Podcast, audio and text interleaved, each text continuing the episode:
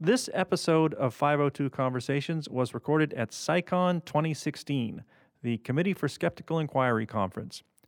I recorded this episode in a room right near where the conference was taking place, so you may notice a little bit of bleed through of crowd noise.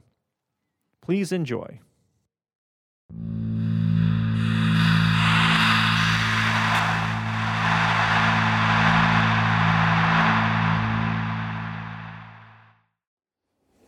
And welcome to 502 Conversations. I'm Brian Kirby. I have scored or landed a big fish, I think. Cognitive psychologist Ray Hyman is with me. He's agreed to sit down and talk, and I greatly appreciate that. I'm going to give you a little bit of an introduction here. I wrote it down because I wanted to get this right. Ray Hyman is Professor Emeritus of Psychology at the University of Oregon. He is a noted critical inquirer of the paranormal, and along with James Randi, Martin Gardner, and Paul Kurtz. He is a founder of the modern skeptical movement and the Committee for Skeptical Inquiry. Dr. Hyman is the creator of the Skeptics Toolbox, which is a four day intense course that teaches people how to be better skeptics.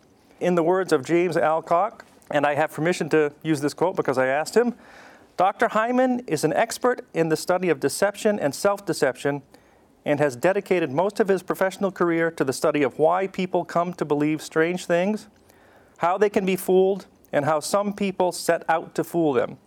He is known for the Hick Hyman Law, a few aphorisms, and for being extremely fair minded. Thank you for joining me today. I greatly You're appreciate welcome. this. So, you have a PhD in cognitive psychology. No, there was no cognitive psychology when I got a PhD. Got my PhD in 1953 from Johns Hopkins University. I was basically an experimental psychologist. And at that time, just almost getting into a transition period, including my dissertation. I did my dissertation on information theory, which was the predecessor to cognitive psychology. Um, and um, it was just at the time that behaviorism was breaking down. It still was the dominant thing. When I was being taught psychology, uh, we all taught it from a behavioristic point of view. And behaviorism, to keep it simple, simply says that to be scientific, like other scientific areas of the world, psychology has to focus only on external things. What comes from the outside, stimulation, and how the organism responds. Anything in between, like the mind or something like that, that's mysticism. Oh, And you were called a mystic. You would, it was like, uh, like behaviorists were going after, like we skeptics they were d- exposing uh, the mysticism of people who talked about a brain, uh, you know, internal thoughts and stuff like that. And um, it's just amazing to me because up for the first 70 years, psychology was dominated by behaviorism with the idea that all there is from a scientific point of view is input from the environment, then there's output that you can see. But if you couldn't see it, it wasn't there from a scientific point of view.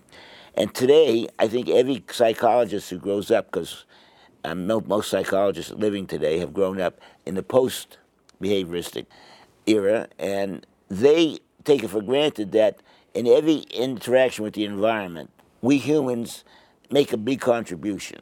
Other words, there's a contribution of the environment, but there's equally a contribution of the organism.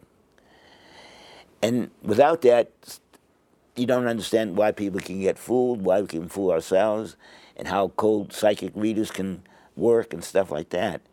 Because we don't realize how much of what we are observing and dealing with the environment we put into it. We interact and we can't help it. So that everything we see, everything we do, everything we consider is partially constrained by what's out there, but equally is created by what we believe and what we bring to the situation. And that alone, this idea that there's always a contribution of the observer, any environment, in every situation, can account for all the successful activities of the human, but also accounts for why we all can be fooled. going off of that, there have been a couple of, I'll call them magic shows here. Not, it's not magic, but it's, it's really good trickery. How do we control ourselves if we don't want to give away information? It's impossible. Is it? Yeah, because uh, let me see. I was a cold reader for a lot of my career too. I used to read palms and stuff like that, and and on a lot of television shows, I to demonstrate what we call cold reading. I did a workshop here on cold reading, Uh-huh. and what cold reading is is um, is uh, the term that came to be used in the 40s for how I can encounter a person I've never met before. I don't have any prior information on them, but then I can give them a reading that they believe is completely 100% accurate about themselves. It's, the term comes from originally from uh, people who are applying to be in a play. You know, they, they come to uh, Oh, out reading. They yeah. give them the script to read and they want to see some that's right. emotional. And as far as I can tell, Max Maven, who is a, a another one of these great uh, magicians who do mental type stuff like you're talking about, uh, Max Maven and I spent a lot of time trying to figure out when did this term cold reading come about and how did it come about. Well, it only come about applied to psychic readers uh, in 1944. William Gresham in a wonderful book called Nightmare Alley, and there was a, a grade B movie with Gregory Peck in it too. And a scene, big scene in the movie and out of, out of the book is someone doing this here at his Gregory Peck, who's the man. He does a cold reading on a sheriff who's trying to break up their carnival or you know or get money out of it, something like that. But whatever it is, he, there's there's a problem with the sheriff, and he gives the sheriff a cold reading, and the sheriff so impressed that that they can do anything they want. You know. Oh. So Uh, before you go on too far, cold reading would apply to straight psychics who sit with you at a table. No, well, no, spiritual mediums. no. no. No, well, they don't. If they're doing it, they don't know they're doing it. No, there's two. There's, they, the world breaks up of, of people to give you readings. Breaks up into roughly two camp, camps. There's what's called shut eyes. Shut eyes make about who knows about ninety percent of all people who do readings. There's gypsies out there and stuff like that.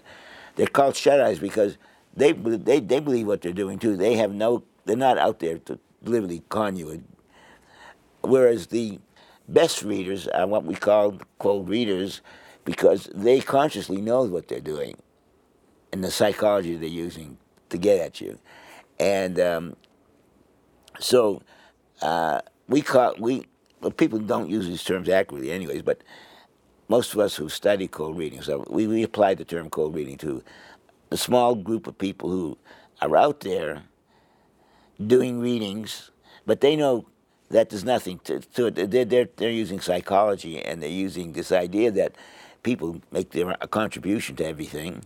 If I fancy myself a psychic or a psychic medium, and I'm deluded into thinking that I'm doing it, that's another category. If I believe Yes, it we call them shut eyes. because they just don't see it themselves. Yeah. And so, do yeah, you? Yeah, and, and then the major category of people are in that category. Do of you? this. No kidding. Most Yeah. people actually think they have the power. Lots of people think they have the power. Yeah, because it's it's deceptive. They I try just- to do it.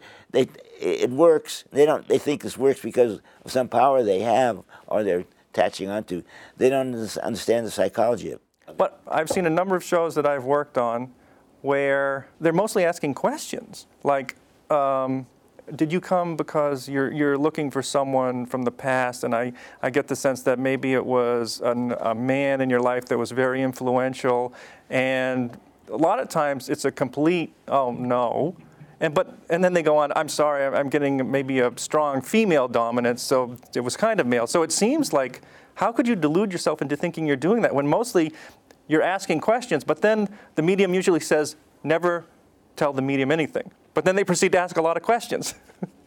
Well, I, I don't know. I, I- don't ask a lot of questions, uh, and uh, it varies how people do this. I would say these, uh, these shut eyes actually are pretty bad Yeah. at it compared to people who consciously know what they're doing. Um, and uh, let me tell you what I the basics of what I give in my um, workshop, the cold reading workshops I give you. I teach everyone within a half hour. It's never done before. Remember, these are skeptics too. Yes. I teach them within a half hour to give each other a reading. That we have them do that. I pair them up and they give each other a reading.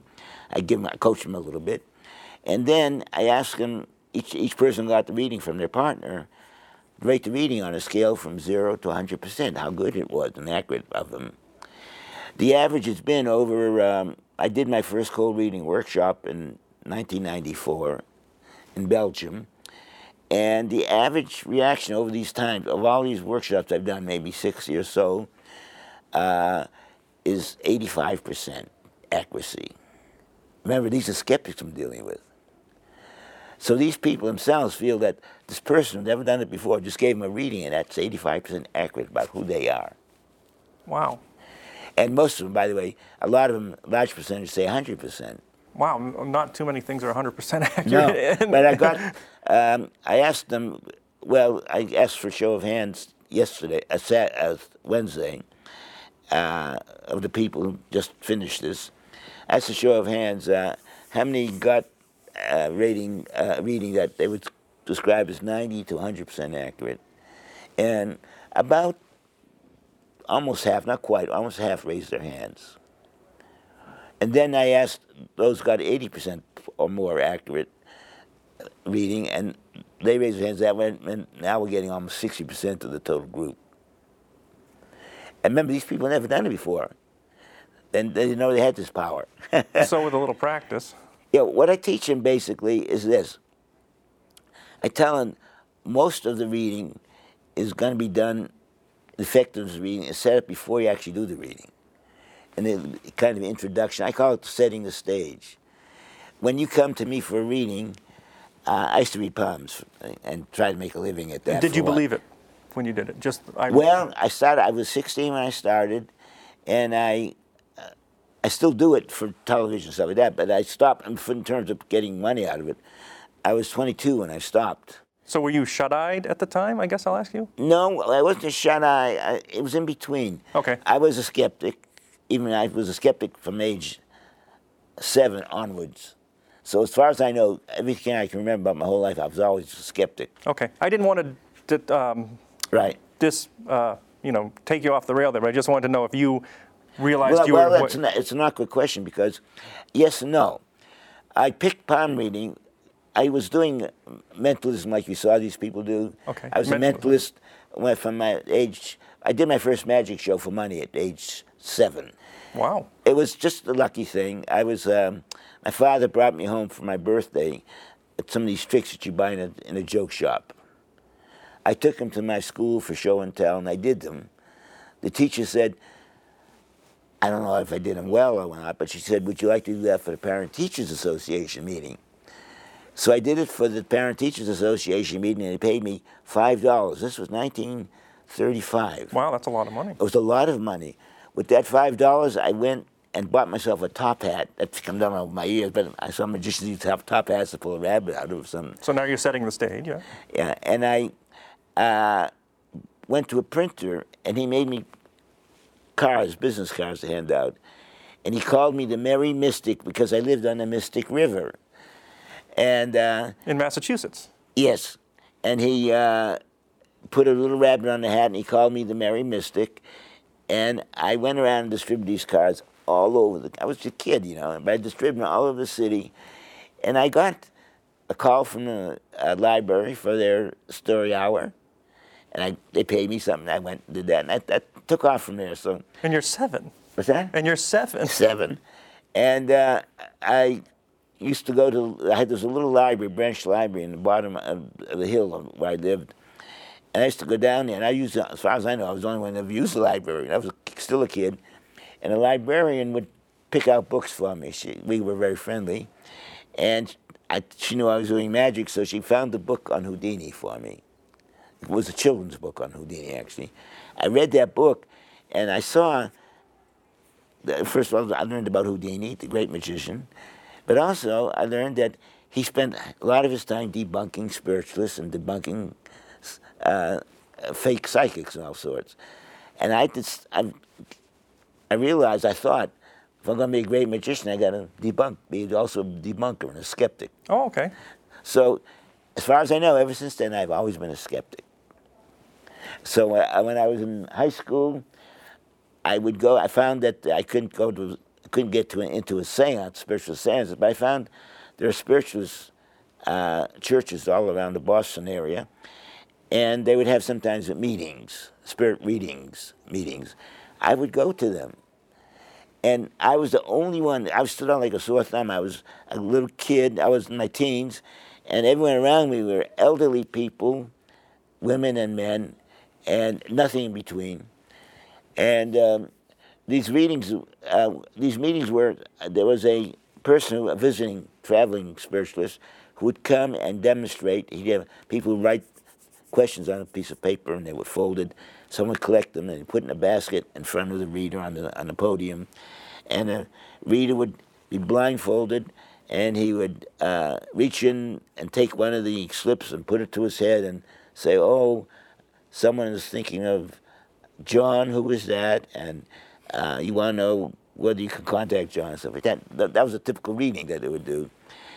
So one time I was at uh, one of these readings, and it was horrible. This this man, he was older and he uh, he was, but he was a visiting spiritualist, and he was taking and doing putting the slips to his head, but he had trouble reading. He's reading another one when he's putting this one to his head, and he's having trouble reading, so he couldn't see. So he was lifting his blindfold up and openly, you know, and looking down very closely to get the reading. Openly? Yeah, openly. So I looked around me, and there was a nice lady I got I got to know, and she was sitting beside me, and she was looking at the ceiling. Everyone, none of them were looking at at this fellow. And I was nudging her. I said, look, look, look, look there. And she looked at the ceiling. She looked around, but she wouldn't look. And it dawned on me, these people don't want to see this. They don't want to know. They don't want to know.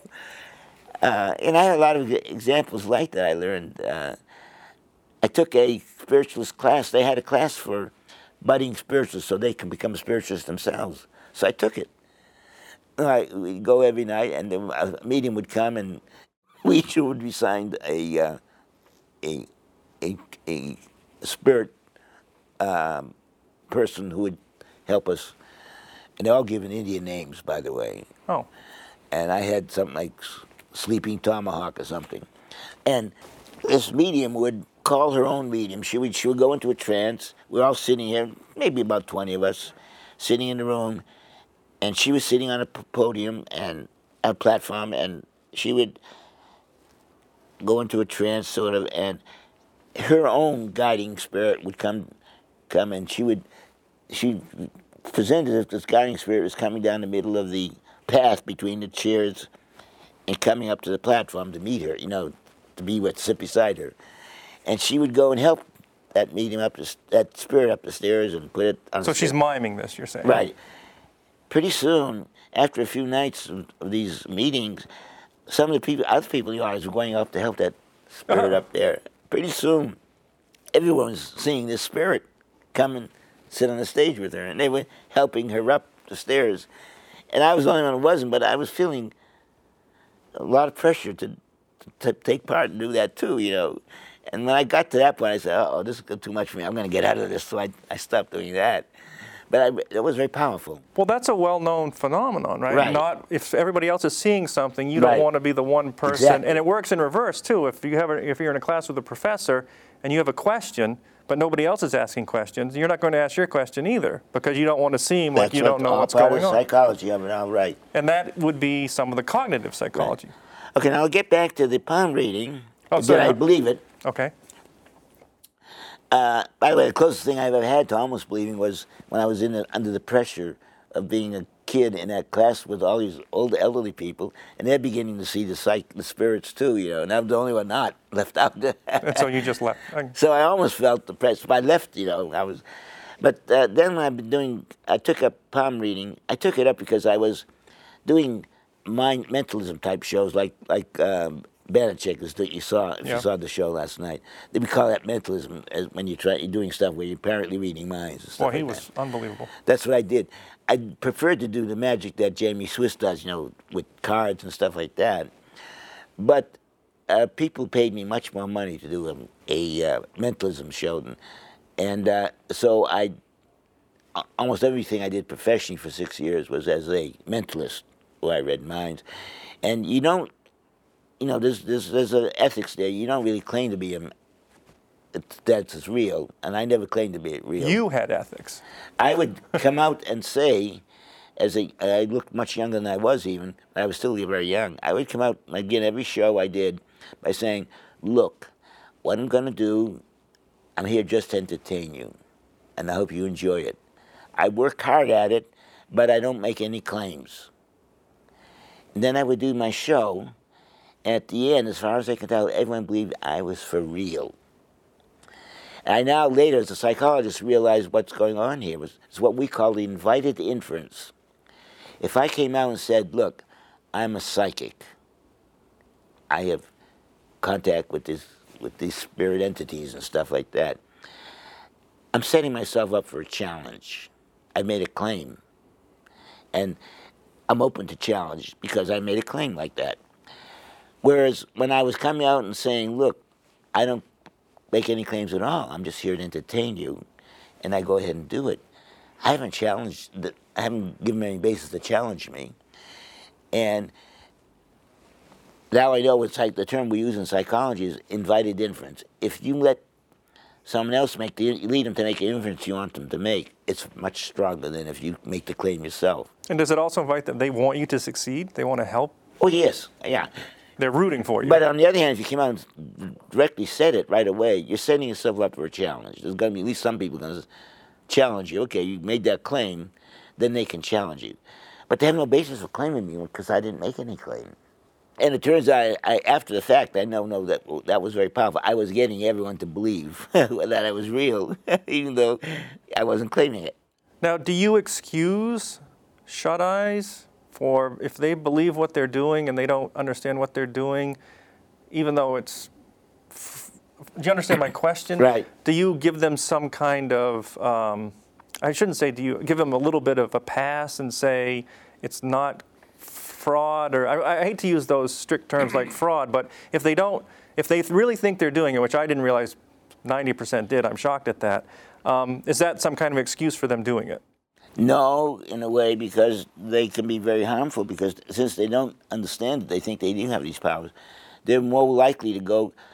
Um, by the way, you know Mark Edward. yeah, know? yeah, yeah. Well, I know of him. I don't. Okay, well, he was in, in doing the shop, the workshop with me.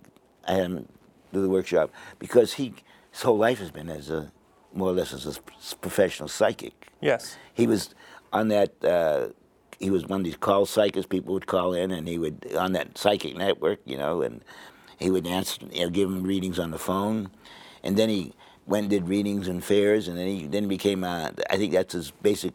He makes most of his money.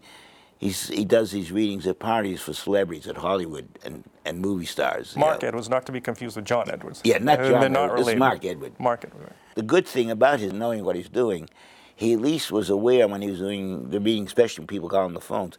Most of these people calling on the phones were had terrible situations. Their their boyfriend had beaten them up, and he'd left them, and they wanted, despite that, they wanted to get him back, and they wanted advice on that.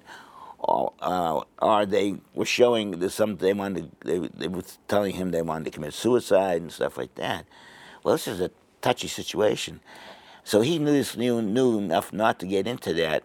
But what he did keep is a list of phone numbers, agencies and stuff like that. So he would nicely get them to call this suicide center and do stuff like that. So he at least tried to push them in the right direction rather than try to handle himself. Shut eyes don't know that, so they, they will go willingly try to tell the person who's suicidal what to do or something like that. And, and they, That would be a big problem. Yeah. yeah, that's a serious problem. You were talking about the workshop, and you say part of the first thing is to set the stage. Yes, you set the stage. By the way, the reason I'm into I like cold reading and I do these workshops is not to turn out more psychic readers. Because I, I teach them, I show them within a half hour, I get them all doing good readings. Uh, but to show the power of this. And I also want to make sure that they real that they what they learn thing is that the psychic reading itself is a microcosm of all life, all interaction of humans with one another. And if you understand that, you understand why smart people, the smartest people in the world, can go very badly astray. Why smart people can go wrong, which has been the theme of my whole life, my professional life. And uh, so I don't see it just because it's a fascinating thing in itself. It really helps explain everything else. Again, if I set you up correctly, and the way I set people up is I tell my people in the shop workshop that the success of the reading, most of the success of the reading, depends upon not what you do, during the reading, but what you do before the reading. I call it setting the stage. And part of that is during a very short chit chat or whatever, when you introduce yourself, people come to you. First of all, you let them know they're coming into your world, which is a different world from what they live in ordinarily. And the rules in your world are, you I decide the rules, you know. I do it subtly, I don't say it uh, that directly. I also let them know I've been doing this for a long time. I'm, I'm a very successful reader. Then I let them know that it takes two to tango. That the success of this reading depends not just on me, but on both of us. What I've subtly done is I put the onus of success on them. If it doesn't succeed, it's their fault, not my fault. And so already I've got them so they're going to cooperate. They're going to, but also in the real world, not not necessarily my cold readings with these people that haven't come for directly to a reader ordinarily. The real world, when people come in to get a reading from a psychic of some sort, they're doing it because they have real, real, real serious problems. And so the, the person you're giving a reading to really wants you to succeed. They want you to be good, and they're going to help you. So they can get help. Yeah. And so what happens if you tell them something that is very directly goes actually clashes with with their notion of themselves, you tell them they're having a very bad marriage. A problem with their marriage, and at least one thing that's good about it is that marriage is good as far as they know. They're going to think, begin thinking during the reading, even, and you see it. They're going, to, and that's the beauty of all this. They can find ways of saying, yeah, you know, it's a good marriage on the surface, but there are these little things, and they will bring to their own mind ways to justify that. Many, many years ago, I heard about. I came across a person. I think she was doing her doctoral degree in sociology in Colorado, and her whole focus was on studying psychic astrologers and palm readers and people who do psychic readings. And she got permission, not from all, but she got permission for some to let let her at that time to tape the session. And her whole thesis was on only focused on those instances where apparently the reader made a mistake or said something that, that wasn't right. And how the reader and the client, how they work together to make it right. Unknowingly? Unknowingly, yeah. And because remember, they want you to be right. So you, you people think their marriage is going along well, and you tell them, well, you see problems in the marriage. One, they could put it to the future, it means something to look out for. uh, uh, that's going to happen to the marriage. Or they can go back and they can find in their memory, and this is the beauty of it, this gets into psychology of memory too. We call it retrieval mechanism. When, when, when I'm telling you something and you're trying to cooperate to, to see how it applies to you, the, what you retrieve from your memory, mostly stuff that goes along with what I just said. You're having trouble with your marriage. Well, when, if you ask them ordinarily, how's your marriage, they would say it's great. Mm-hmm.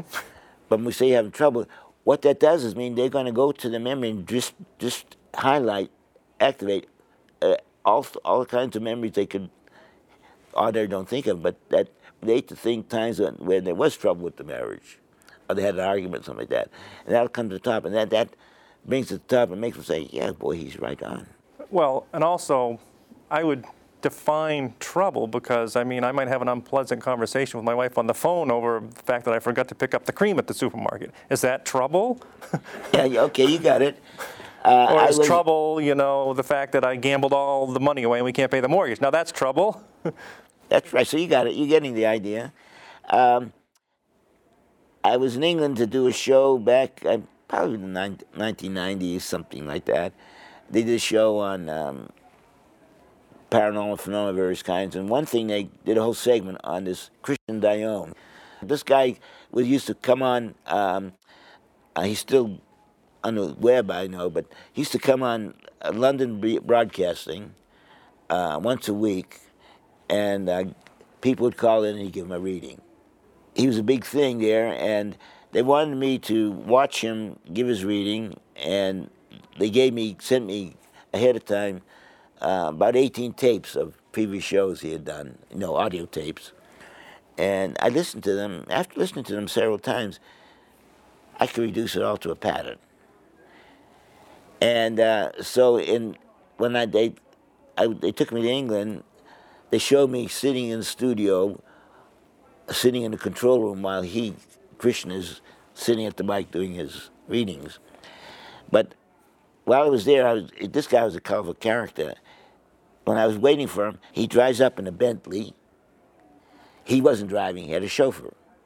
He gets out of the Bentley. He's wearing like uh, from uh, uh, you know uh, the, the Arabian Nights or something like that. He's wearing pantaloons, very silk, silk pantaloons, all dolled up, red, white hair, you know, and everything else.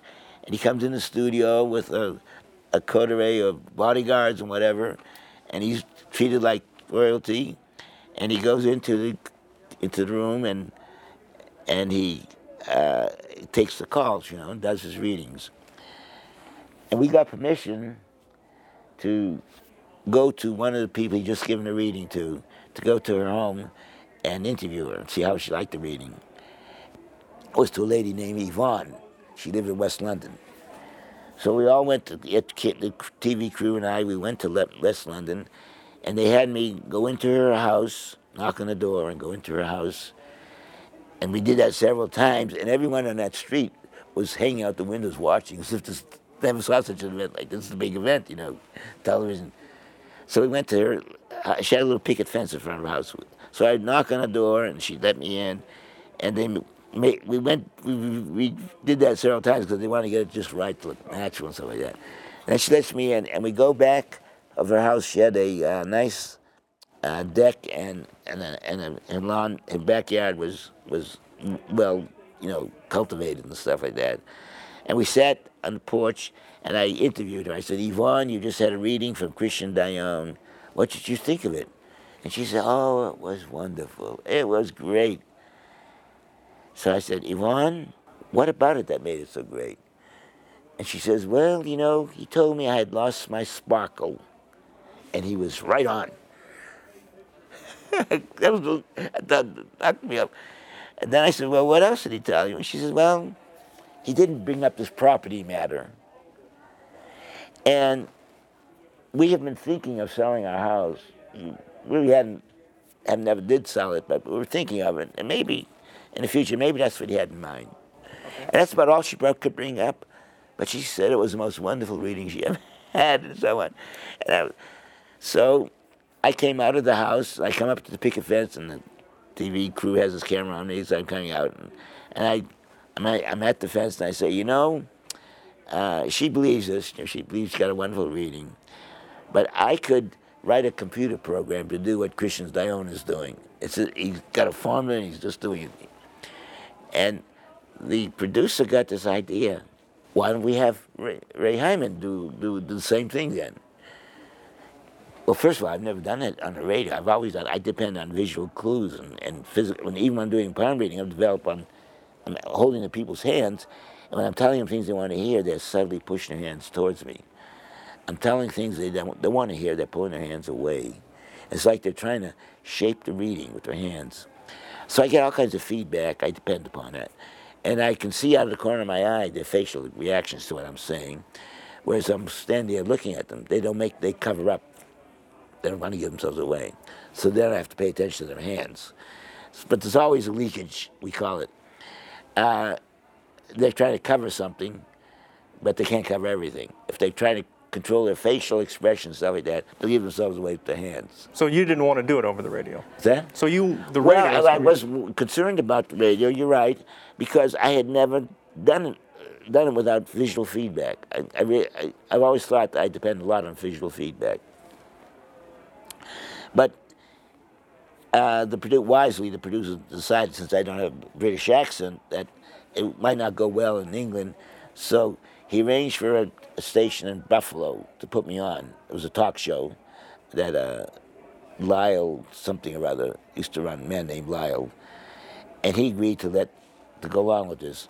So we flew all the way from London, and they put me in a car, and you see me driving around Buffalo in this car, talking about it and listening to I mean, for what reason, I'm listening to t- audio tapes of Christian Dion as I'm driving around Buffalo. And uh, then they put me on the radio uh, on this, and this guy introduces me as a well-known psychic. He come come come here and give you readings. You know, you call in and he's going to give you a reading, tell you all about yourself. So I told him, I I got I made sure you do this. I said, because for ethical reasons, I said you make sure you tell everyone that they have to listen to the end of the program because I got a very important announcement to make. Which I was going to tell them that this was all hooey, okay. So the first lady calls in and I give her a reading. I give the transcript of that on my. If you want that manual, you can have a copy of it.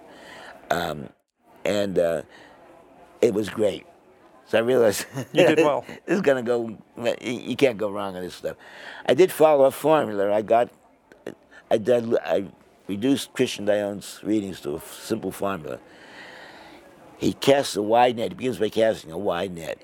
He will say, "Well, I see that in the last three months or so, maybe the last year or so,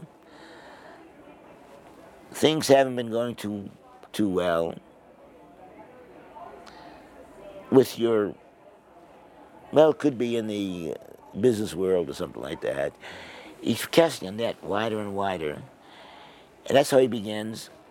And then he lets them say something and they say oh yeah you're talking about my uh, grandfather something like that rather than me something like that and that things been going bad with him and then I follow, he has a few other things. He doesn't use these. I don't think he knows he's using such a principle. But I was able to see that there are only a few few themes. Even though his his problem is that at that time he had the biggest audience, radio audience, in all of BBC for the two hours he was on each week. They had the biggest. They, uh, so, the, so this huge audience is listening to him. He's got to give them every reader a different reading, supposedly. And how do you do that?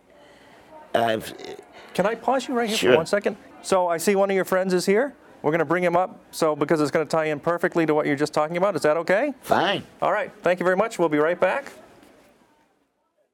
502 Conversations, Brian Kirby. I'm back. Ray Hyman is still here. And we have been joined by James Randi and James Alcock. The three of these gentlemen and two others are the founders of the modern skeptical movement. I, sh- I should say that I, I was a Johnny come lately. I, I came to the organizing meeting of CSICOP, and that's where I met Randi and Ray, but they've been at it for a while. Oh, all right. Um, let's just, we were talking about the Buffalo Psychic experience that you had, and this was going to tie in perfectly to what I wanted to talk to you gentlemen about. Um, so I I guess I'm going to sort of wrap it up a little bit. Do you mind if I ask you a question specifically about that? Sure. So you're doing all these psychic cold readings. You've informed me of what shut eyes meant, and you were open, open eyes. That was not the term that you used, right? Cold reader. Cold reader, okay. But you were very good at it. Did anybody come up to you and say, you don't know it, but you actually are psychic?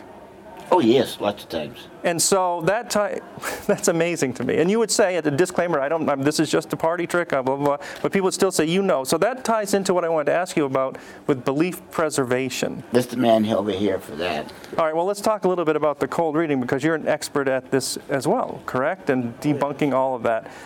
And, but you are not a psychic.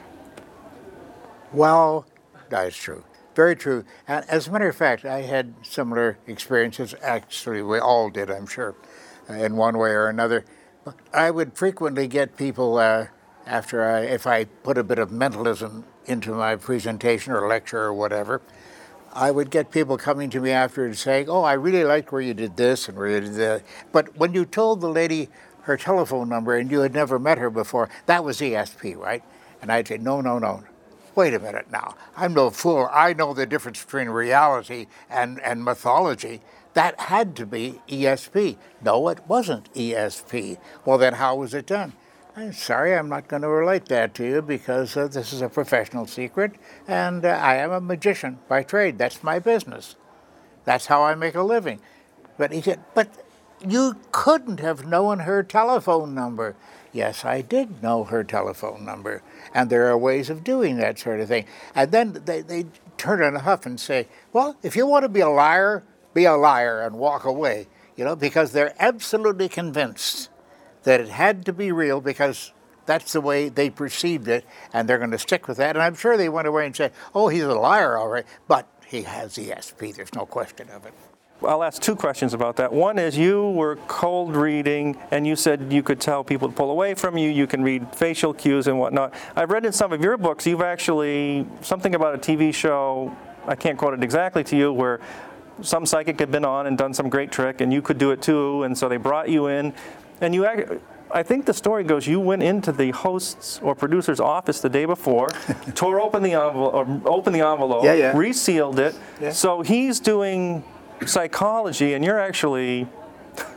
What do you call that? I'll call it trickery. That's trickery. Yeah. Oh, yeah. No, no. I got into the office and I uh, saw the sealed envelope right in the middle of his desk. Well, how do you get into the office in the first place? you walk in. They, they don't necessarily lock office doors, you know. And uh, and I knew I you, or Well, they were in the studio and they were doing other taping and such. And I looked around, I saw the fellow's office. And, oh, this is Mr. O'Neill or whoever. And I walked in and I saw a sealed envelope on the desk. And I knew that he was supposed to have prepared a sealed envelope for me. So there were other envelopes in the desk. So I just took out a fresh one, tore this one open, crumpled it up, put it in my pocket, and read what was inside. Then took another envelope, sealed that up, licked it. He could have found my saliva on there, and that would have been evidence right there, you see, DNA. But I put it right back on the desk in the same way, walked out, and he was astonished afterwards. He was, he could hardly speak. He was so astonished, and I told him, no, that's a trick. No, no, that was no trick. And I think, well, they think they know, let them think they know. so two different ways of doing the same. Oh, so many different well, I know there are many ways, but did you always do This, that? this is a form of opportunism. Oh, yeah. And you can always take advantage of it. And, Exactly. and there's no way of, of, of winding the tape backwards and figuring out what had happened. No, and you can't plan it. It happens uh, if, you, if you take advantage of the opportunity. Now, look, a pad of paper, blank paper sitting on the producer's desk.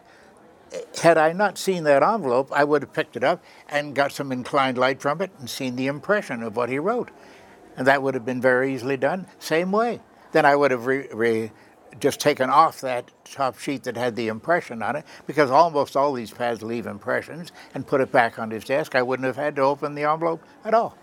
And so, James Alcock, may I call you James? Um, and so, um, you're not a mentalist or a magician such as this, right? You've I'm take- an amateur magician.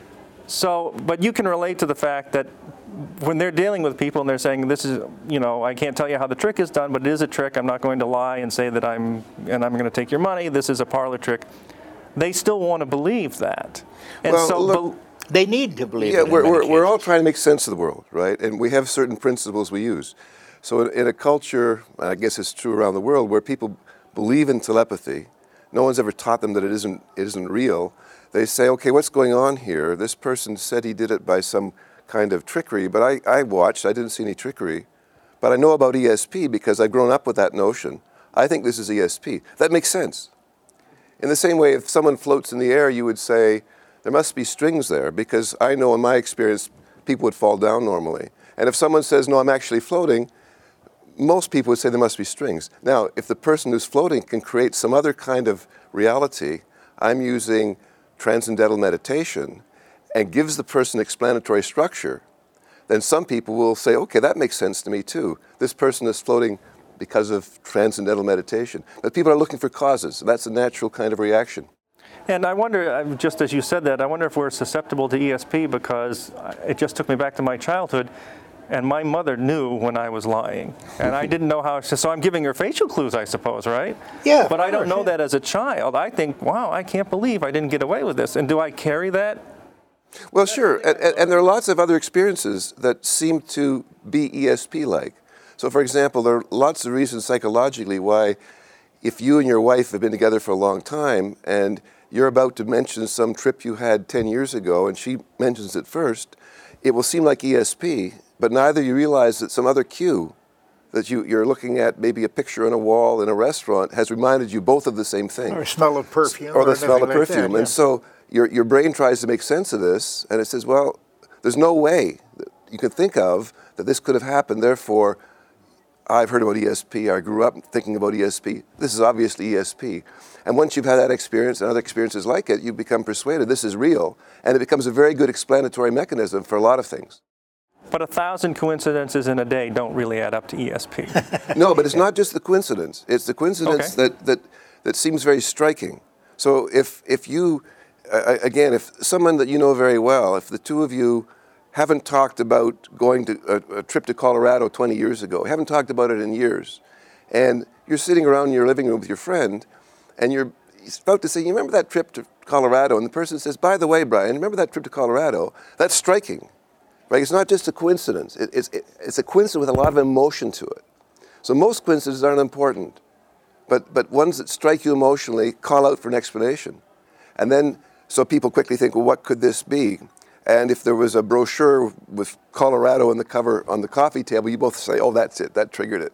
But very quickly you scan, and there's nothing that you can think of. Your friend is equally surprised, and you think, wow, it seems like we are both thinking of the same thing at the same time. Same wavelength. Exactly. And that's, Same wavelength. Yeah, exactly. you know that and then you say yeah i've heard of people with esp that sounds like it so these experiences aren't common enough that they sort of wash out they're, they're relatively rare but they're very effective because they produce emotion And I did not give you a proper introduction. I'm sorry. I had one for um, Mr. Hyman here. Tell me what. Tell us what you do. I'm Well, sure I'm they know it, but i'm a professor of psychology at york university in toronto and my interest has always been in, in belief systems why people believe and I became particularly interested in things like ESP and so forth because here's a whole set of beliefs that people hold, even though most of them know that, that science doesn't support these beliefs. So they're holding these, these beliefs in absence of, of scientific acceptance, and that interested me. And I want to talk about belief preservation in the face of disconfirming evidence in one second, but I didn't give you a proper introduction either. I'm sure everybody knows who you are. This is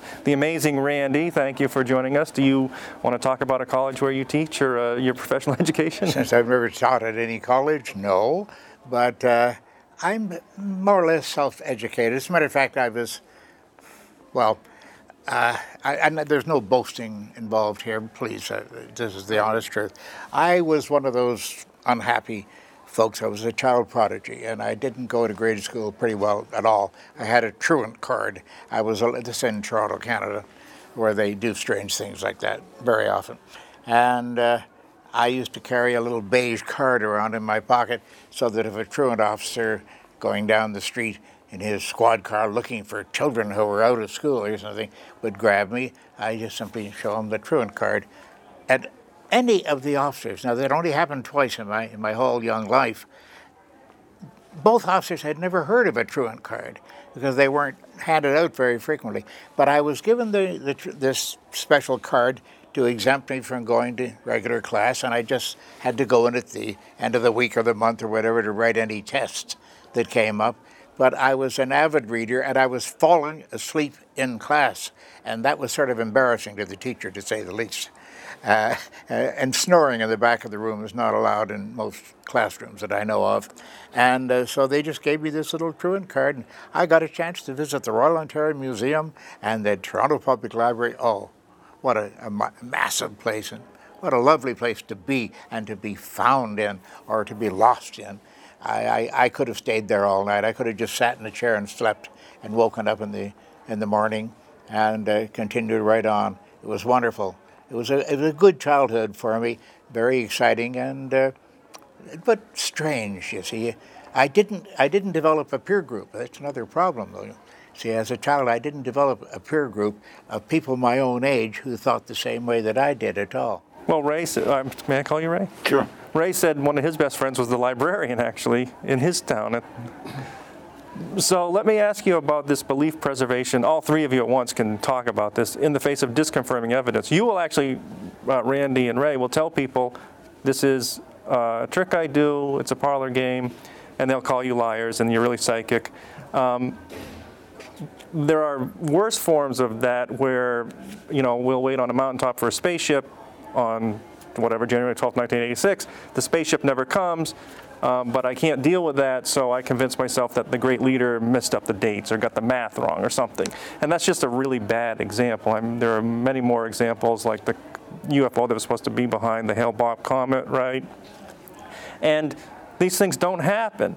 but people rationalize why it didn't happen and what's, and they make up some story, I guess. To is that because they can't admit defeat, or they really want to believe it? And any, please. Well, I think belief pre- preservation occurs with all of us. So, for example, if you had a neighbor who said, "I never eat food," I breathe the air, I get my nourishment that way. Um, you would preserve your belief that that's impossible, right? You, right in fact, I laughed right? And, and so it's, it's natural to, to try to preserve beliefs. And, and some beliefs are more important than others. So if someone says, uh, I never eat chocolate bars, you wouldn't care less. If someone says, I never eat food, you'd be surprised, you probably would doubt it. If you've had experiences with, quote, psychic things, if you've, if you've grown up believing in ghosts and, and ESP, Or religion. or religion, then this becomes a very important part of your belief system. And when something challenges it, you do what everybody does you, you preserve it. You, you, you, you find ways of rationalizing the evidence to fit. And this is the whole thing about science. The whole notion of science is to get beyond that notion of individual need to preserve beliefs. And so the idea is that you, you, you trust data, and not just data produced by one person, but consensual validation of the data. So a whole bunch of, of people who have the ability and the skill have to agree that this, this data justifies such and such a belief. But as individuals, and this is something I think that skeptics always have to remind themselves of, we're capable as well of distorting reality to, to protect our beliefs. And, and, and so it, it's hard to, to fight that natural tendency. Well, let me ask each of you a question then. If when you've been wrong, and I'll just briefly give you a stunning example of myself. I'm really late to the skeptical game, but it came about, I guess you'd say organically. I read, and I was raised Christian. I didn't really believe all of it, but I believed some of the stories or some of the mythology, I guess. And I was reading some history books, uh, and I came across something about this culture that had a flood myth. And it sounded very familiar to me, of course. And I said, "No, that's not. That's my. That. What are you talking about? That's part of my story." And so then I read some more, and it turns out there are a lot of flood myths. And then I found out that there are a lot of saviors. There are a lot of people that, and I don't know if you've ever had this experience, but I, it was, a I was shocked, and it took me a long time to work out of that. And then once I did those like that, I said, okay, this is ridiculous. But I was shocked to find that these stories existed in other cultures because I'd never been exposed to it except in my own. Have you all three been wrong about something that was so shocking that it took a while to get over, or are you just all naturally? Well, as a child, uh, I was not a child. I was at least in my 30s when this happened. I'm, I see. Well, as a child, I, I had some light bulbs go off. I remember I went to the Casino Theater in, in Toronto. I was on, on this pass, you see, and I could leave and go to the theater, to the public library, whatever I wanted to. And uh, as long as I went in to write the tests at the end of the week.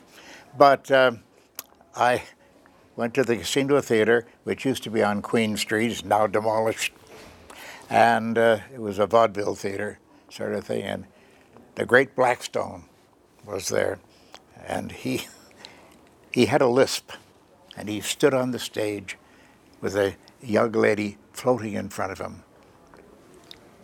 And the music stopped, and he stepped forward and he said, I could cause that young lady to float there in the air forever if I wished. But in the interest of your time and your patience, of course, I will now cause her to descend to the couch from which she rose only a few moments ago. Azra, descend. And the girl started to come down, the music swelled up. She reached the couch, stood up, and walked forward for bows. And in the balcony, there was a young man, me, sitting there looking forward, and just in his mind, two ideas just flickered out. One was, you're going to become an archaeologist. The other, you're going to become a chemist. And those were lost. I, guess that archaeology and chemistry lost me. And I don't know whether that was a real loss to them or not, but magic got me. And the next day, I was in the local magic shop asking questions. So, bright lights have gone on, in my, turned on, pardon me, in my life, and that was one of them, right there. Well, you mentioned religion. I was brought up with a religious mother and a non religious father. my father never spoke about religion. He never spoke about being an atheist. He just never spoke about religion. He kept his eyes open during prayers. My mother said he was quietly religious. but, uh, but because I was brought up in religion, it was, it was difficult to overcome it because all my friends, although they, didn't, they weren't really religious, they were, they were brought up religiously as well, so everybody knew there was a God, and whether you paid attention to it or not varied with the person. But uh, it took me two or three years to sort of work through this, as, as you mentioned, working through it, and come to the conclusion that this doesn't make any sense. And, and to this day, I, I take umbrage when I talk to religious people who say, well, you never had the true religion, or you, you would, because I think it's very easy to, to stay religious. It's very difficult to, to shake it if you've been brought up in it.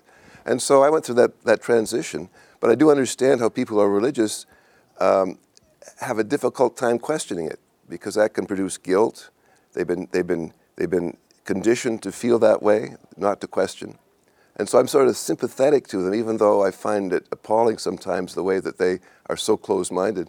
Do you have a shocking admission of something to truth? I something feel- that you thought was true that you later found out to be incorrect? Well, I feel left out. I've never had any religious feelings in my whole life. Uh, I was brought up in a religious family, an Orthodox family, uh, but my parents weren't religious as far as I can tell. The whole point of religion for my mother was, what will the neighbors think if you don't do this? and that was, was the only thing I. So I never had a religious moment in my life, and I feel left out. Well, it, didn't have, it doesn't have to be religion, but was there ever a time that you were wrong and surprised to find out how wrong you were? I've been wrong lots of times.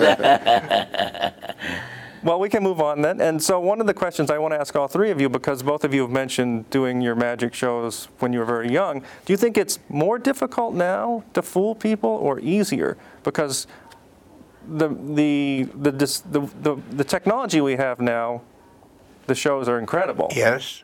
But I, must say one thing, and I'm sure Ray will agree with me on this. Modern technology has not entered into the conjuring trade very much.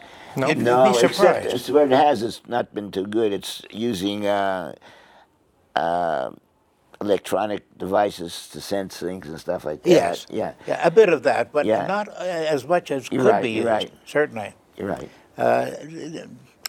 technology has not uh, infected, let's say, the conjuring trade.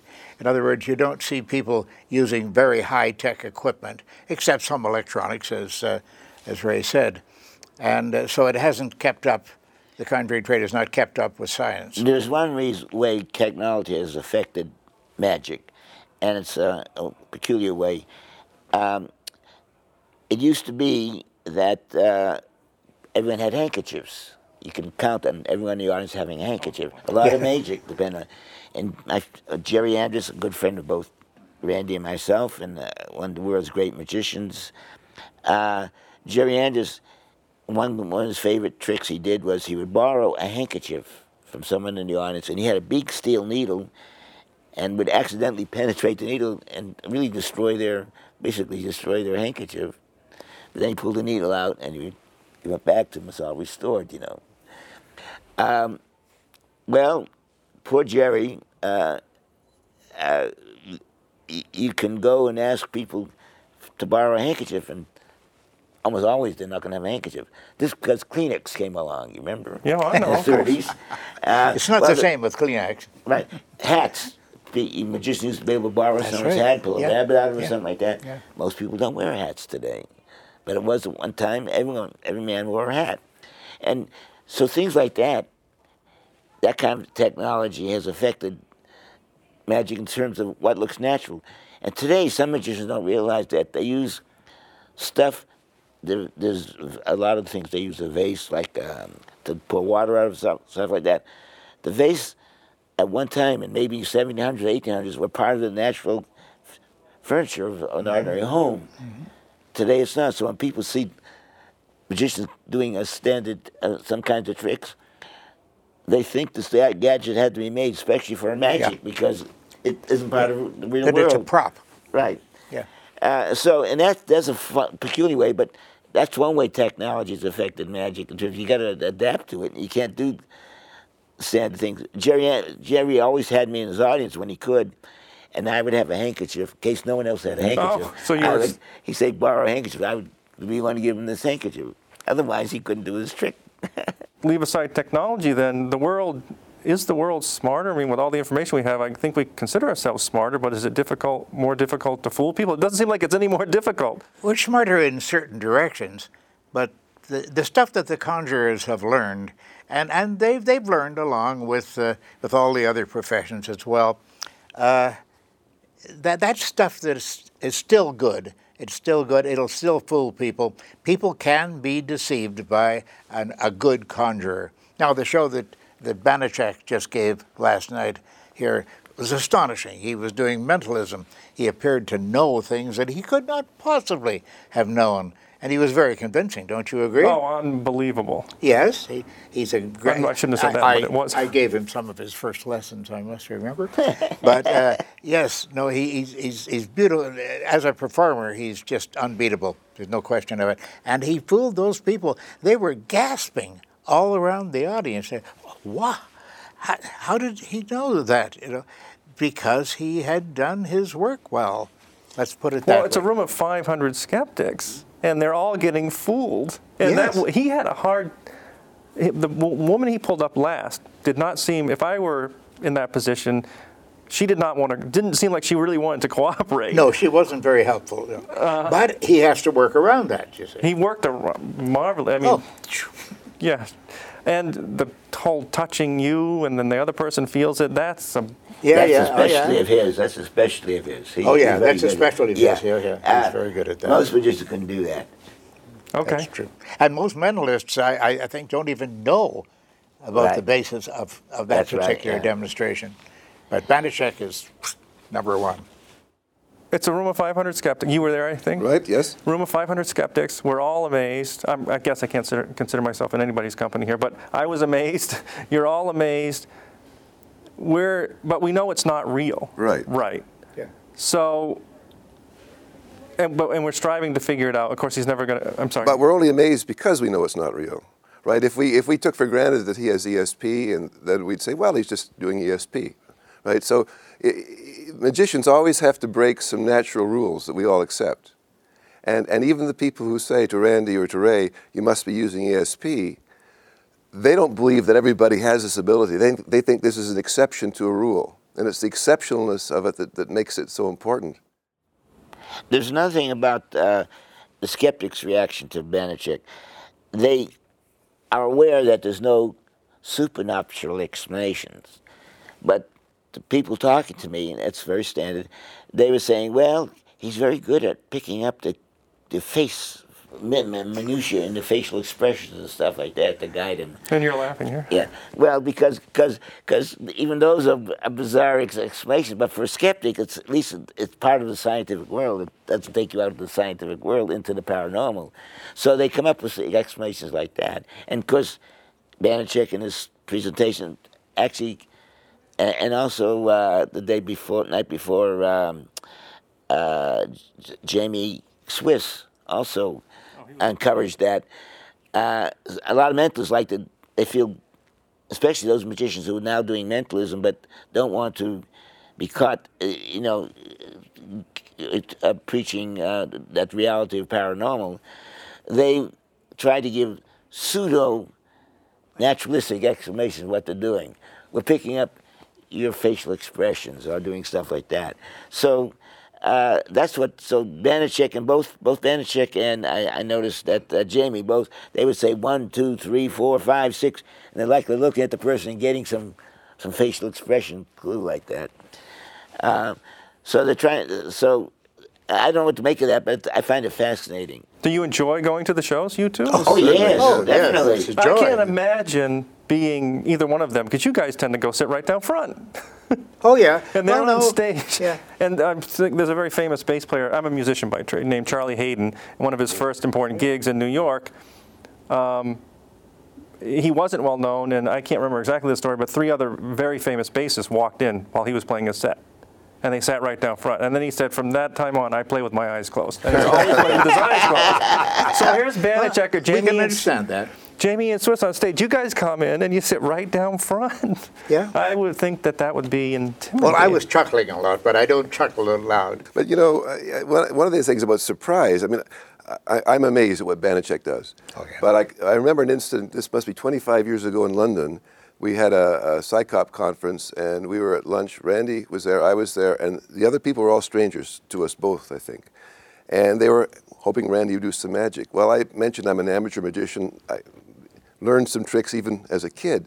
And Randi did at the table one of the first tricks I learned when I was about seven years old. He made a salt shaker disappear. and I said to him afterwards, gee, I'm surprised to see you do such a, that's a kid's trick. And Randi said, did you see the look on their faces? Yeah. That's They were proof it. astonished. Yeah. So what had happened, something had vanished, and he did it so well. It wasn't just the vanish, it was the patter, it was the movements. And Also, it's the great Randi.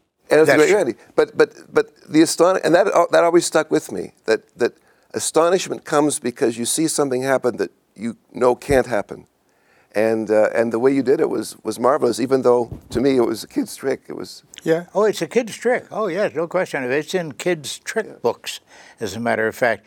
But I, I know people who have read those books. They, but how did you do it? I did it exactly the same way. Well, one thing I noticed that now that you've mentioned that is um, it was an hour-long show. I don't remember exactly how many actual tricks there were, maybe four. And as a musician, if I played a set, that's like playing four songs. And there's a lot of showmanship around the actual trick, all Oh, the yeah. talking and the hyped up to it. So that plays into the surprise when. No, it, it sets an atmosphere. It, it sets a belief structure in the mind, and they're reminding you of things that you shouldn't be reminded of, things that e- either didn't happen. They say they did happen, but they didn't happen. So they're implanting false memories in your mind as you go along. Remember, I never spoke to this lady. Well, he did speak to the lady. She only said yes or no, but he did did speak to her. And they will say afterwards when they're describing it, he never spoke to the lady. That's not true. He did. But he has implanted the idea in their mind. I never spoke to the lady. I never went near her. I did, eh, etc. And and he nods while he's doing this, and that makes them nod and agree with it. And they don't see any trick being done there, but it is. And I did notice that both of them, I think, said, "Now I don't always get this right." Yeah. And then they proceeded to get everything right. Yeah, exactly. Yeah. Oh yes. Oh, that's all preparation. By, by the way, it's it's it's sort of a, a mantra among people who do mentalism type stuff.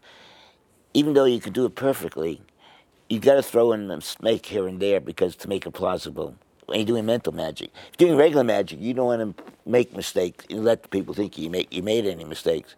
But you're doing mental magic, you want to make sure you make a few mistakes because that means it can't be trickery. It's got to. Now, Banachek was saying things last night, for example. Now, when you first stood up, you didn't turn to face me. That had nothing to do with Right, it. that's but right. he plants that idea in their mind, and they say, "Oh, that's how he knew." And that's not true at all, you see.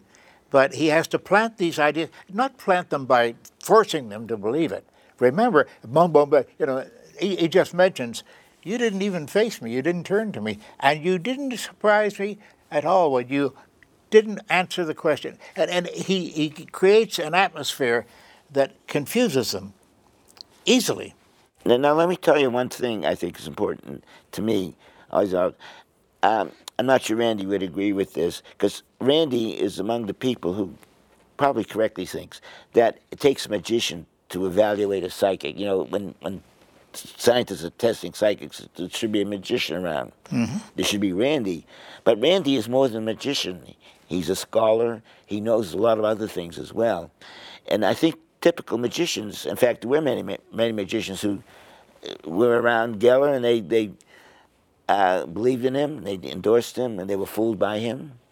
And they didn't want to admit that they knew how he was doing it, so they made things worse. I think it was Milbourne Christopher said he has a, a secret uh, trans, transmitter in his teeth. transistor in his tooth. Yeah, in his tooth, which is stupid, but uh, magicians don't like to admit they can be wrong. They don't know, okay? If they don't know, they'll make up something uh, like that. But another thing about magicians is that if you go to magic conventions consistently, we fool one another. Magicians can fool each other. And one time I was at a convention. I used to for six months, for six years before I went to graduate school, I was a professional mentalist. I did mentalism magic, not because I liked mentalism, because I made more money at it. And then, um, but when I went to graduate school, I began publishing most of my stuff in the Linking Ring and stuff like that. Some of the things I'd created.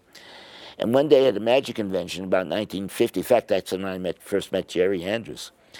Uh, I was at this magic convention, and someone came up to me because magicians love to do this and, and show you a trick and fool you. So this guy did a trick, and he he fooled me. I didn't know who the guy was or what, anything, either, but he fooled me. And then he said, "That's my, not my trick. It was some trick created by Ray Hyman." and he didn't. He fooled me with my own trick, he had he had changed some of the just a little bit. He turned changed some of the some of the he changed the pattern completely, but he changed some of the some things around. But he says he hadn't changed anything. That was Ray Hyman's trick. He read it in the Linking Ring. Uh, a trick called psychoanalysis. That's what I got a gold medal for. I think the first gold medal they gave for mentalism. And he fooled me with it completely. And once he told me what, then I realized what had happened. But I was led down a garden path. I was not thinking guy's going to show my own trick to me, and he just changed a few things. I was fooled completely by it. Wow, that is amazing. Uh, let me ask you a question about that. I mentioned I was a music teacher. I'm, I'm, a musician, I guess I mentioned, but I also teach a lot of lessons. And sometimes I'll get a, a student that, you know, boom, they are just unbelievable. And they will, within a few years, I've shown them everything I know. And the mom says, Oh, you're a great teacher. And I said, I just exposed them to the knowledge. They, they are really learned it. So some, I know it's probably not correct to say, but some people are more natural at than others. Do you think the same thing is true of all this? Oh, I believe so. I, I, I, believe it's quite possible, yeah. Now, there are lots of Mozarts around, actually, that maybe are not found yet, but there are Mozarts, and there have been down through history. There have been people as talented as, as Mozart who pretty well knew it all from the very beginning as soon as he learned the scales, I'll bet. And uh, so there are some, some really ingenious people who will go into the, the conjuring trade and, and revolutionize it. A man named Annemann, for example, uh, was, was not known to the magicians at first, but the minute that he entered the conjuring trade, his name was on every magician's lips because he was doing stuff. That, no, he couldn't have done that. Yes, he did do that, etc. I've seen I've seen this so many times myself. Now Banachek, Banachek is so gifted he really is gifted. It's, it's not a case of he just has good skills or something like that. He's gifted because as I'm hearing, uh, I, am sitting there just smiling very, very softly and not hoping not to be obvious. But when he would say a thing or do a thing or turn, even turn around on his heel and walk in a, in a different direction, I would say, right on. That's the way to do it. You know, it, it, it I saw it but nobody else saw it because I'm tuned to that sort of thing. And so part of the natural is the personality, right? That yeah. you can't. There's some things uh, I think of. Uh, uh, some people are anti. Uh, uh, what magicians believe you have to have a presentation, you have to have uh, charisma, you know, stuff like that. There's but this David Blaine comes along, he has no charisma, anything. He's the hardest thing going. He had he had no. It, it, was his approach was with a deck of cards. He'd walk up to people in the street saying, "Want to see a trick? Want to see a card trick? Yeah." Uh, just like a like a rank amateur, like somebody going to fumble, and he blew him away. The street was empty after he after he did the trick, but the mannerisms, that was him, you see, and that, that was natural to him. He could do this kind of thing. Uh, you, uh, like to see a card trick? Uh, and, and that's about the way he did it when he first, well, certainly when he first started, and pretty well through the rest of it as well. He's still doing that kind of thing, and it works perfectly for him. But there are different things. Different lawyers do the same thing, I'm sure, in the courtroom in addressing the uh, the, the, judge and in addressing the, the jury and the, the audience. And a good lawyer is a good performer. The expressions, his turns, and that sort of thing, and his little expressions like this will affect the courtroom and the magistrate, whether they know it or not. Well, that was Maria Konnikova's talk. Were you all there? Uh, Right. Good Yeah. Yes. storytellers, and that Yes. was very Damn, she- that was shocking to me. yeah. How much it would apply to everything from a job interview That's to true. a conversation. I mean, Yeah. it's just that that was. I learned something there. Whether I'll be able to put it to use or not, I don't know. But- well, well, it's it's the, over and over again. Psychologists say people we are story creatures, and if you put it in, in, in something into a story form, that's most Yeah. powerful. And you know better than anyone else in that, right? Sure, and, and also the stories, I mean, people are disarmed by them if they're told in a very, not glib way, but a smooth, confident way. And, and the whole reason that con men or con people are called cons is because they produce confidence. Yeah. And, and so, for example, if, if a person were to come up to you and say, uh, gee, I've got some, uh, some, some land for sale in, in, in Florida, the person comes up and says, I've got some land for sale. Only a few people are going to get into this. Do you want it? The, the tone of voice, the confidence is so important in producing a, a, a response. And this has been well studied.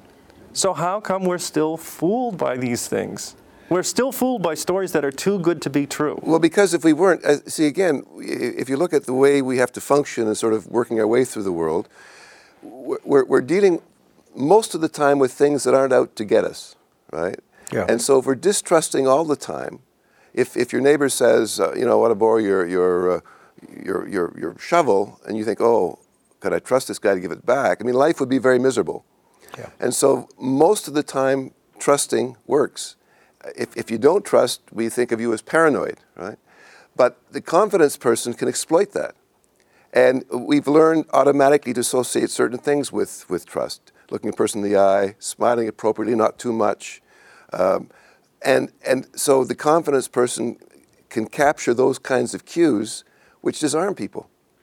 You know, I I uh, have a, one of my standard talks I give is on the psychology of deception or how we are fooled, and I use the con games and stuff like that, and I show all the different ways people can be fooled. Then I bring up at the end of my lecture, I say it's I want to make the point is that in in a sense, the very fact that con games work so easily in this country is actually encouraging because it means that for most of the time you can trust people. Everything depends on trust. If we, if you live in a society where you can't trust anyone, con games don't work, but and society doesn't work either. But in East Germany, uh, it was um, really hell because parents were squealing on their children. Children were squealing, squealing, squealing on their, uh, informing on their parents. Uh, They got everyone informing on everyone, and no one could trust anyone. No con games, no con houses wasn't going to succeed there, but nothing was succeeding. It was, was society breaks down that way. It's terrible. So the very fact that it's so easy to fool people in this country means that maybe things aren't all that bad. Right. Do you agree with that? Yeah. Well, yeah, in, in, in general terms, absolutely. I mean, I think the, the problem we have in modern society is that uh, people are, are con- they're given so much information, and sometimes that's given in a way that seems very trustworthy. And so, for example, there's some things that appear to be documentaries on television, which are nothing other than, than uh, you know, made-up fictional accounts of things. So, uh, again, as, as Ray says, it's important that people can trust, but it's sad to see when you know larger groups of people exploit that trust by, for example, pretending something's a documentary when it's not. The, the, the individual con person, most people aren't going to experience con men very often, but everybody watches television. And so if you have, uh, I mean, I've, I've been in, involved in a number of, of, of TV programs where at the beginning I'm told that I'm going to be presented as the skeptic. And then afterwards, when I see the program, they've edited it out so I look like I believe in things. And, and this has been done sometimes by programs that claim they're science oriented. And so, how, how can people dis- distinguish between what is real and what isn't when it's dressed up as something that's meant to be real? You know, one time when I first got into, maybe it must, must be true of you too, I did my first TV performance on a DuMont network. Doesn't exist anymore, but they didn't have they didn't have uh, ways of uh, cutting and editing tape. And You had- editing, everything was yeah. done live in real time. Oh. and even if a great comedy shows, Sid Caesar and stuff like that, the show was shows Yeah, yeah, was yeah. live. When magicians were on was live. You're seeing it as it is. Today, everything's edited, and ninety percent of what they take, including what's taken here, I suspect, is going to be on left on the cutting room floor, and so you can. They take a lot. I mean, I know for a twenty minute, twenty second slot they're going to use me in sometimes, they will spend the whole day taking taking videotape of me, and then they can cut it up and make any story they want out of it for me. I can. I have been shown that. several times as he said. I've been shown as as a believer. You know, I, they they've been able. I spent the whole day one time in uh, with uh, Lesley Stahl, I think it was. She's still around, when, but when she's young, and we were in the CBS, the office of the editor of CBS. It was on remote viewing when they first came on, and they had done did an experiment with um, that lady who is uh, Bob Jahn's uh, sidekick. Um, Oh yes. and Um, whatever. The remote viewing just come on the scene. So there's a small college in Chicago that did some remote viewing. They had this remote viewer. They're doing some experiments, and so CBS went there and they designed a kind of experiment. They actually hired planes to go over and do the remote viewing a little to, to create targets for the remote viewing, and then they did some judging of it. So they brought me in to critique the whole thing. Randi, Randi just vanished. So due to unfor- due to for- foreseen circumstances that became unforeseen, Randi has left the room. I, I'd like to thank him very much for being here. So it was an honor for me to have him in the room with you two. Um, I'm so go on with the remote viewing. Okay, so this they did this. It was was called CBS Morning. It was going to be like 60 minutes, but it was going to be on a morning slot uh, to focus on the morning group. So it was called CBS Morning. I think it was called CBS Morning, and this is one of the first shows they were going to do, and they were going to hand do this remote viewing thing, and they actually collected footage. They did their own remote viewing experiment from an airplane, and they brought me in to be the critic critic of it. Okay, to do for balance, as they said, this standard way, and they spent Leslie Stiles spent the whole day with me, interviewing me in the office of uh, Paley, I guess his name. He was the head of CBS. He was out, so they made a big deal of the fact of interviewing me in his office. Okay, and they used what they call a one camera technique. They had the camera on me, on my face while she was interviewing me. And she kept asking me the same questions again and again and again. I didn't watch. She's trying to. So I was thinking she's trying. to. she said because we want to make sure we get get you exactly what you mean. And then she took me out to lunch at a Chinese restaurant. We came back. She began asking me the same questions again. And then finally, she, suddenly she turned around and said, "Why don't you believe in God?" Which had nothing to do with what we're talking about. And I was caught by surprise, and Oh. because this is what they wanted, something like that. And so when they finally did, they fortunately didn't show it because they they, didn't the program. They was only on for a couple of times, and they decided to pull it. But when I saw the tape of it, what they had done, oh, they did show that one, unfortunately. So I, I was on it, but I was on it only for a couple of seconds almost. And they got me one time saying, well, here's what a famous, famous skeptic has to say about it all. And I says, oh, well, anyone could be fooled, or something like that, or something like that. And just about it, that was all. And then another time, you know, because why did you believe in God? They don't say that was the question, but they have me going, like I'm amazed at what's uh, um, something's happening. I must say that does not sound respectable for for a news organization like. See, no wonder we're fooled all the time if they're throwing stuff out. And I, I it doesn't surprise me, but I guess I am surprised because it just does not sound. It sounds staged. Well, you ought to get both Jim and I. I've been since the '50s. I've been on television several times. I would say the majority of times I've been made a fool of. In other words, you know, it hasn't. It was intentional. Then. Intentional, yeah. And um, uh, people ask me. I, I, have, I have friends in, in the skept, some in the skeptical movement also, who refuse to go on. They just refuse to go on not entirely. I they say, why do you keep doing it? Well, once in a while it comes out right. Like uh, on um, uh, Rosemary Altea was before John Edwards. She's the she's the best in my mind of the people who get on. You have people, groups of people, and, and she brings back the spirits and talks to them and stuff like that. Well, Rosemary Altea came to uh, New York and uh, had lunch with the New York Times uh, reporter who didn't believe in her originally, but the reporter did some stuff to her lunch, so she got a very favorable write up in the New York Times. And that justified for 60 minutes, not 60 minutes, um, the one with um, Hugh, uh, Hugh, uh, 2020. 2020. Hugh Downs, yeah. 2020. Okay, so 2020 decided not to just do a segment on on Rosemary Altea, but to do two segments. One segment was going to be all Rosemary Altea. They they showed her background. They showed they actually gathered um, a family, a, group of mothers and fathers who had lost children under bad circumstances, and Rosemary was there to contact the children and that was terrible, I thought. But they did that, and they showed all that.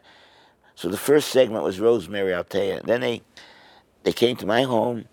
They put the monitors on there. We we would watch a segment of Rosemary doing her stuff, and then Lesley Stahl.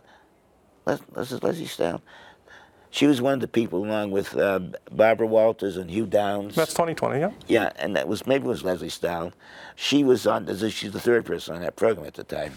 So she came to my home, and she they had already sent me ahead uh, several clips, outtakes of what they had done with Rosemary, and then in my home, she sat opposite me, and we had the monitor between us, and they'd run a little clip of Rosemary doing some of her stuff, and then they would turn to me and ask me to explain it all. And that was nicely done. I was able to explain it.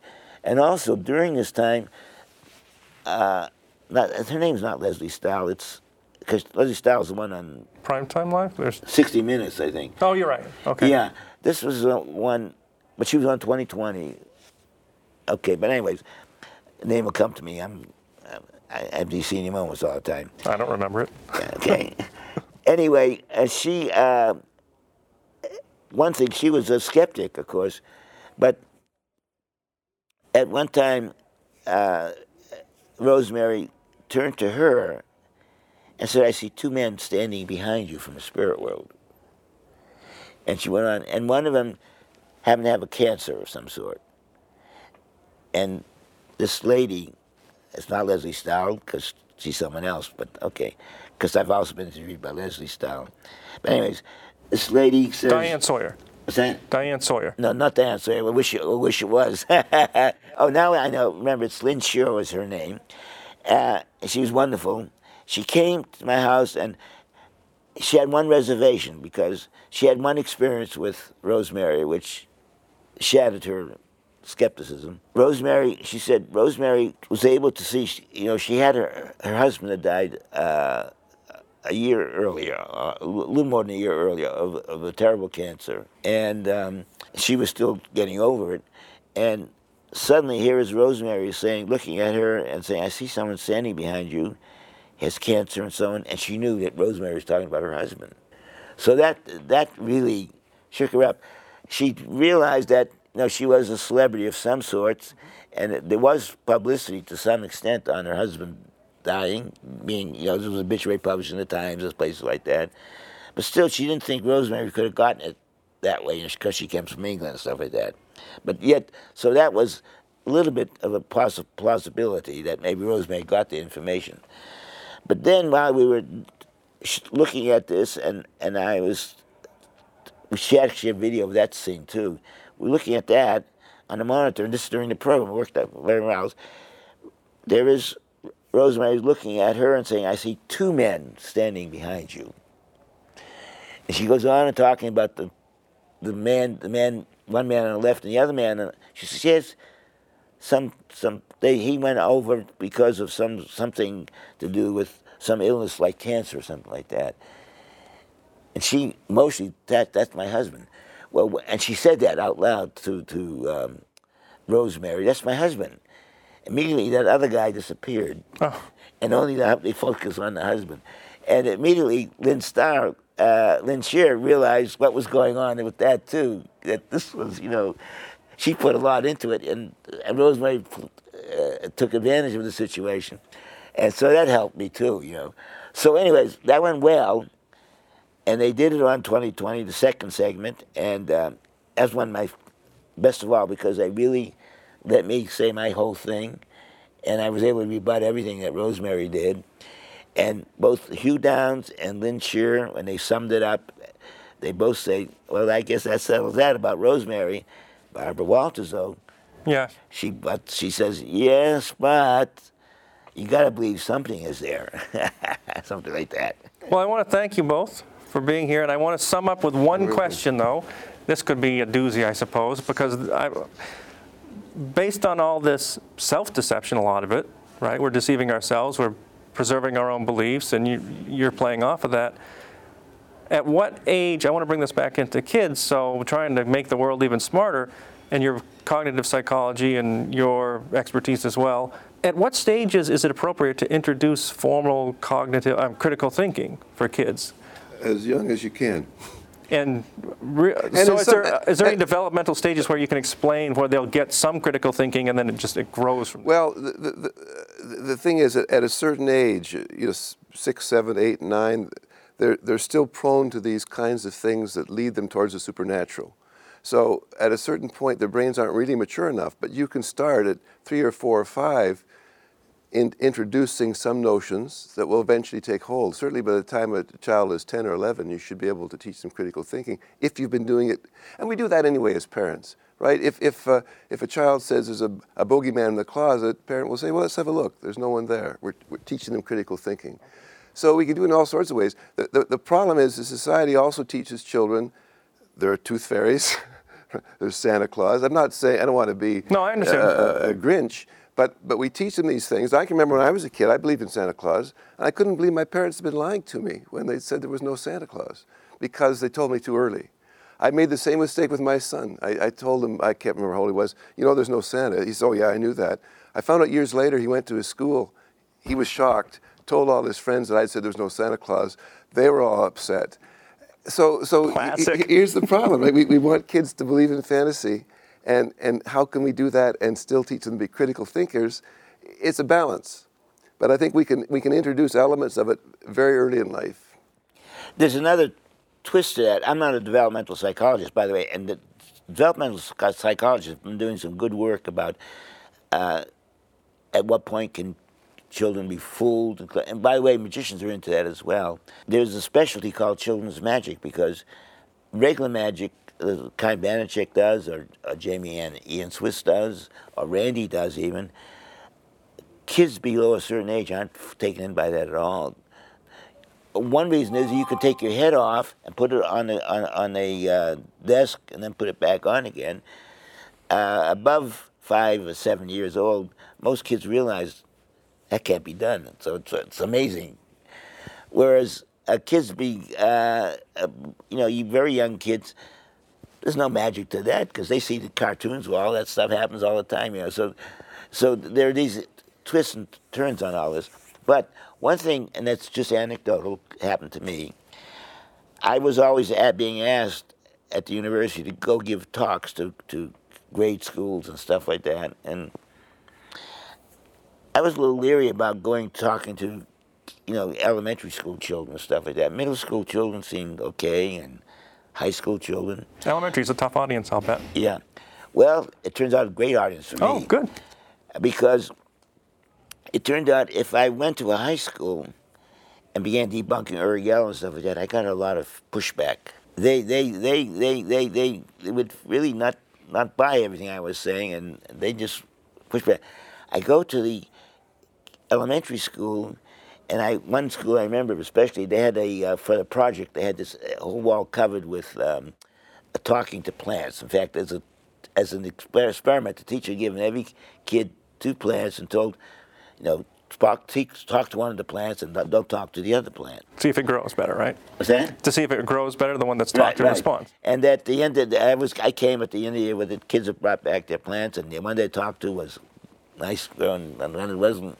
So I asked the kids, uh, "How do you count for that?" And they said, "Well, plants have feelings and stuff like that."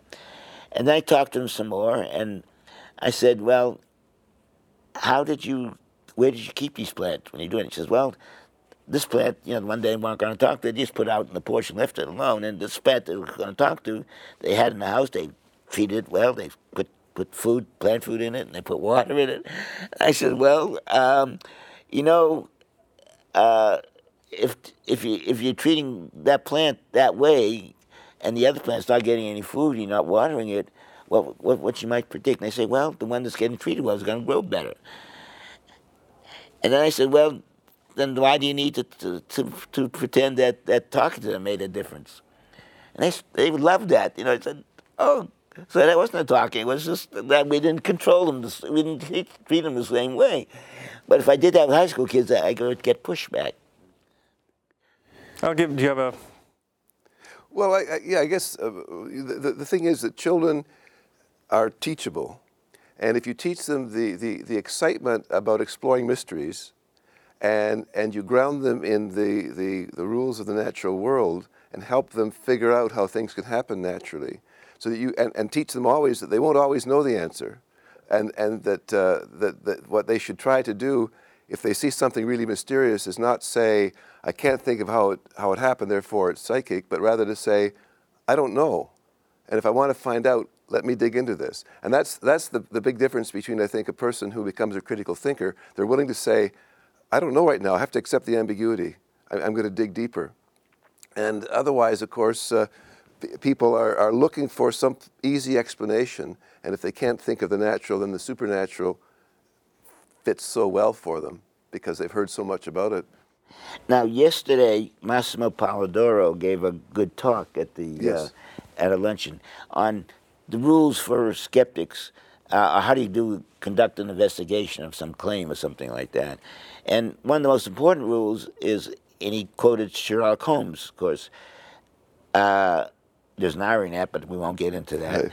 But Sherlock Holmes said, is quoted as saying that, and I'm paraphrasing, that it's a, a terrible mistake to begin theorizing or hypothesizing before you get all the data and know what you know know exactly what the data is is is real that's real it's there in some ways and I remember a man uh, many years ago who trying to develop a program for children because they discovered that going through they did a study on Long Island where they recorded what went on in the classroom in grades preschool all the way up to the sixth grade.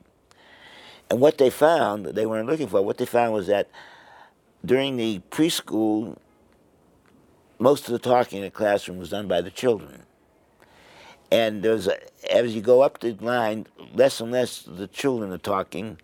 By the time you get to sixth grade, almost no children, most of almost all talking in the classroom is by the teacher. And um, that led this man to develop a uh, program called uh, Inquiry Training, where he would show. That time they only had motion pictures to to show. They would show short motion pictures of, of something that was silent too. Like I remember one was there's a fish tank with water in it, a, a glass fish tank, and someone take a, a closed can and put it, dump it in the water, and the can would collapse. And the idea was to show that he had a series of short segments that to show that in the classroom to the children, and then have the children figure out what's going on here. The, the teacher could only answer yes or no, and the kids had to ask questions. And then they found, to their surprise, that the brightest kids in the classroom did worse than the not so bright kids in coming up with the right answer why this can collapsed. And the reason was that these brightest kids in the classroom were the ones who were rewarded for being fast with the answers. They would jump in right. So when they were showing these little things there, they immediately developed a hypothesis as to what what they thought was happening, and they had stuck, were stuck with that hypothesis that blocked them from doing anything else. The less kids, who kids who weren't so bright, didn't jump with any hypothesis in. They just waited until they made sure, until they were sure what, what actually what the details were. Was the water hot? Was it cold? And only then did they jump in and figure out what happened. When they taught the bright kids to withhold, in other words, not to make any hypotheses, to withhold that, the first thing that bright kids, they taught them to do is you got to first make sure that what you saw was what you saw. So they asked questions about, well, was the was the the can go in the water and so on? Was the water hot? Was it cold? Stuff like that. Before before they make any guess any guesses, and then once they've gone through all that, and then we're allowed to make guesses, they were much li- more likely to come up with the correct answer. Now here's where we get to critical thinking. I, I am not a fan of critical thinking, even though for years I taught crowd courses in it. Fine, I'm. If uh, the caveat I have is that critical thinking classes, most and all the books I look at, I have a collection of critical thinking books and courses. They spend all their time on how to interpret the data that you have, which is good as long as you have good data. But there's garbage in, garbage out. And the most important thing is to make sure that the data you have is good data. That's very hard. And I think we don't spend enough time making sure that the data we're talking about is good data. And if you have that, the rest of it can take care of itself. Critical thinking is good to think about that, but uh, science, as I understand it, began with the difference between before there was good science and and and after there was good science was making sure you got good data, and everything else took care of itself. Yeah, just one last comment I wanted to make was that I think that, that skeptics have to be very careful not to assume that they are always going to detect the difference between fantasy and reality. I think every human being can be fooled. And, and you can have someone who's very skeptical about ESP and is right on in terms of a scientific understanding of why people might come to believe they have ESP, and yet go and, and get into a foolish marriage, even though the friends knew this is a stupid choice to make, you're not suited at all, or lose a whole bunch of money on an investment that everyone else would say that was really dumb. We, we, we all have pockets of irrationality, and I think the way to be a good critical thinker or a good skeptic is to admit I can be fooled and be aware of that all the time. Gentlemen, thank you. Thank you very much. You're Um, Dr. Ray Hyman, right? You were both doctors. I was going to say that. Thank you for being here. 502 Conversations. It's been Been a pleasure. a great honor for me to sit and talk with you. Thank you. Thank you very much.